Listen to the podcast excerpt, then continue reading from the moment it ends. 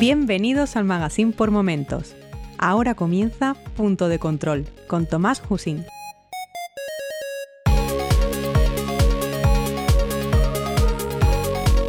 Saludos y bienvenidos al episodio 35 de Punto de Control, un podcast sobre videojuegos, fantasía y ciencia ficción con el fin de compartir mi afición a estos géneros de una manera lo más amena posible. Mi nombre es Tomás y en este episodio vamos a tocar un tema que aunque para los que estéis un poco interesados en la industria ya lo conoceréis, puede ser más que interesante para el público en general. Estoy hablando de la pregunta que da título al episodio. ¿Qué hace un diseñador de videojuegos? uno de los puestos más desconocidos y a la vez más vistosos de la industria del videojuego y posiblemente también uno de los más deseados. Empecemos.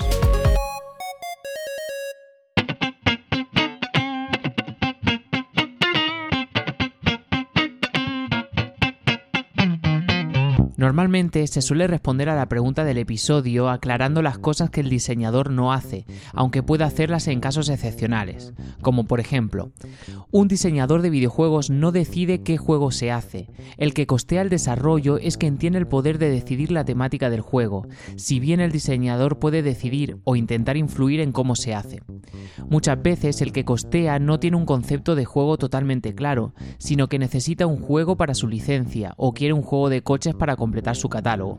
El diseñador puede y debe encontrar el concepto de juego que convenza al editor y a la vez sea el mejor juego que pueda desarrollar el estudio. Un diseñador tampoco escribe la historia del juego, aunque puede hacerlo en casos determinados. De eso se encarga, si hay mucho texto, un escritor profesional. Pero también es verdad que en estudios pequeños, si hay que arremangarse y ponerse a escribir, el que tiene más números para que le toque es el diseñador.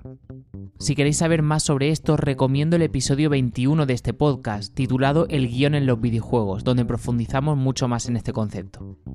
Por otra parte, un diseñador no decide cómo visten los personajes del juego, esa es la labor del artista de concepto. En el caso de que el diseñador sea el que escribe la historia, seguramente le dé unas guías al artista sobre la personalidad de cada personaje, pero será el artista de concepto el que decida el aspecto de cada uno siguiendo una línea artística coherente, una habilidad que no tiene por qué tener el diseñador. De nuevo, recomiendo también un episodio de este podcast, el número 32, la creación de un personaje, en donde abordamos también este tema. Y finalmente, un diseñador tampoco es el director del juego. En algunos casos sí hay diseñadores con mucha experiencia que toman este rol, pero no es la norma, sino el siguiente paso en la carrera laboral de todo diseñador. En definitiva, el trabajo de diseñador consiste en pensar todos los aspectos del juego y escribir la documentación necesaria para que el resto de departamentos de producción puedan llevarlos a cabo de la mejor forma posible. Si conocéis cómo funciona el desarrollo de software, sería algo parecido al analista.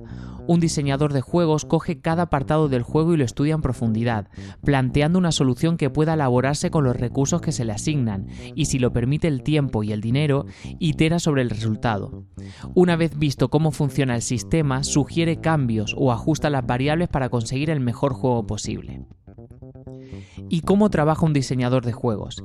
Existe una concepción un poco inocente del trabajo de un diseñador, especialmente el de las grandes figuras como Miyamoto, Ueda o Kojima, y es como el del pensador que se reclina en su silla y dicta el funcionamiento del juego a su equipo. En realidad no puedo aseguraros que los que nombro no trabajen así, porque no he conocido a alguien de ese nivel, pero la gran mayoría de diseñadores que conozco basan la calidad de sus ideas en el trabajo duro y constante.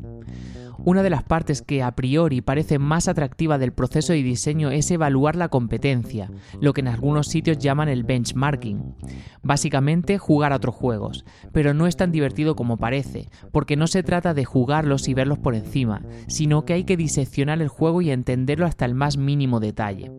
En ocasiones interesa hacerse una idea del gameplay, pero otras veces un diseñador puede dedicar días a estudiar, por ejemplo, cómo funciona el flujo de menús multijugador o el movimiento de la cámara en varios juegos que se usen como referencia. Pongamos que esta referencia es un videojuego de fútbol, así que una vez que eres el mayor experto que tiene tu empresa en la cámara de un juego de fútbol, llega el momento de la verdad. Tienes que pensar y documentar el funcionamiento de la cámara que se adecue más a la jugabilidad de tu juego, de forma que cuando toque desarrollar esa parte, los programadores y artistas entiendan perfectamente el comportamiento. Y no sirve decir como la de Gears of War, porque para eso se ahorran un sueldo. La labor del diseñador es comunicar al equipo el diseño que tiene en la cabeza, tanto en el momento de escribir y mantener una Biblia del diseño donde se van documentando todos los apartados del juego, como a la hora de evolucionar su idea inicial en las diversas versiones. Remarco lo de las versiones porque no es demasiado habitual que la idea inicial sea la buena. Los mejores resultados se obtienen implementando una de estas primeras ideas que salen de mezclar algunas referencias y seguir trabajando sobre ella, puliendo lo que funciona más o menos bien y solucionando los problemas. Esto requiere un nivel de análisis aún mayor que para entender lo que funciona de otros juegos, ya que tienes que evaluar por qué tu idea no acaba de funcionar. No todos los diseñadores limitan su actividad a escribir grandes cantidades de documentación según la organización de la empresa. De la misma forma que hay programadores que se especializan en gráficos o en inteligencia artificial y artistas que solo se dedican a hacer conceptos o animar, también existen especializaciones dentro del diseño de juegos. Sin entrar en diseñadores que se encargan de un apartado especialmente importante del juego, por ejemplo el sistema de combate de un juego de lucha o los diseñadores de misiones en un juego online multijugador masivo, hay algunos perfiles que son muy comunes y que están bastante extendidos. Muchas veces estos puestos son la puerta de entrada de un diseñador a la industria, ya que permiten aprender las bases del diseño de juegos a la vez que aportan horas a la producción. Por poner un ejemplo, tenemos al diseñador artista, el diseñador de niveles. Un diseñador de niveles se concentra en montar los niveles. La labor de este durante la producción es, primero, montar el nivel. Usando sencillas cajas o elementos reaprovechados de anteriores juegos, este diseñador esboza una versión primitiva del nivel, que idealmente podemos meter en el juego y probar. No hace falta que quede bonito, simplemente que nos permita jugar el juego entero y ver si el nivel es divertido, qué trozos se hacen pesados etc. Es bastante frecuente utilizar estos prototipos para implementar las características especiales del nivel.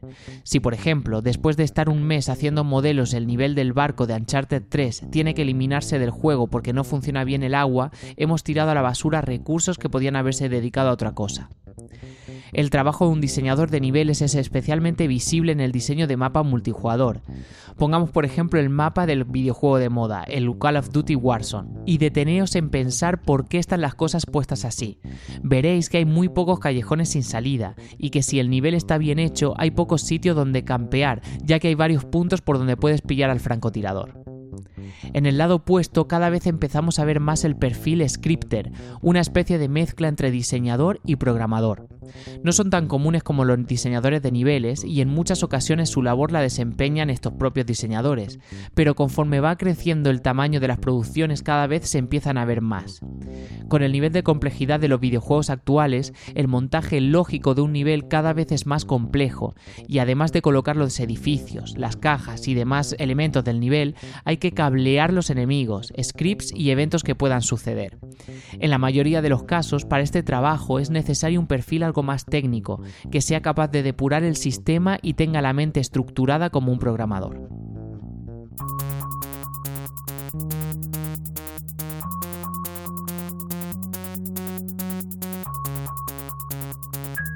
En general, los diseñadores suelen tener la responsabilidad de analizar las áreas del juego que ven los jugadores. El propio gameplay del título es la más importante, pero también cosas como la progresión, los menús y ahora cada vez más se está empezando a pedir que piensen en cosas como la monetización no suelen decidir sobre lo que haya por debajo, aunque se espera que el diseñador lo conozca ya que tendrá que ajustarse a las limitaciones técnicas. Por ejemplo, la arquitectura de servidores del juego la tiene que diseñar un programador que tenga los conocimientos apropiados. Y aquí llegamos al final del episodio y no puedo acabarlo sin agradeceros el tiempo que habéis dedicado a escucharlo. Podéis poneros en contacto conmigo para hacerme llegar vuestros comentarios por Twitter, soy Tomás HV, y si queréis podéis dejar una reseña sobre el podcast en iTunes o en iVoox. Ya sabéis que Punto de Control colabora con el magazine por momentos y os animo a escuchar el resto de programas que conforman el magazine, seguro que encontráis alguno que os guste. Nosotros volveremos el próximo mes y hasta entonces cuidaos mucho, un saludo y que tengáis unas fantásticas semanas por delante. Hasta pronto.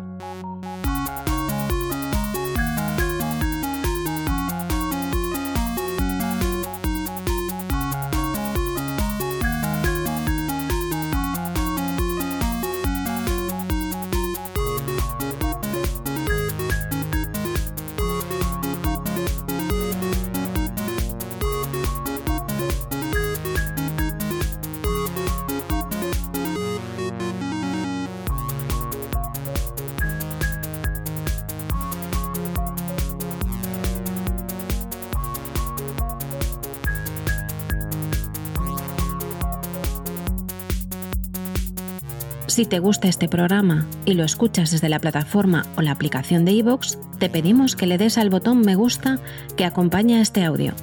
Si lo haces desde otra plataforma y también quieres, puedes hacerlo buscándonos en iVoox.com.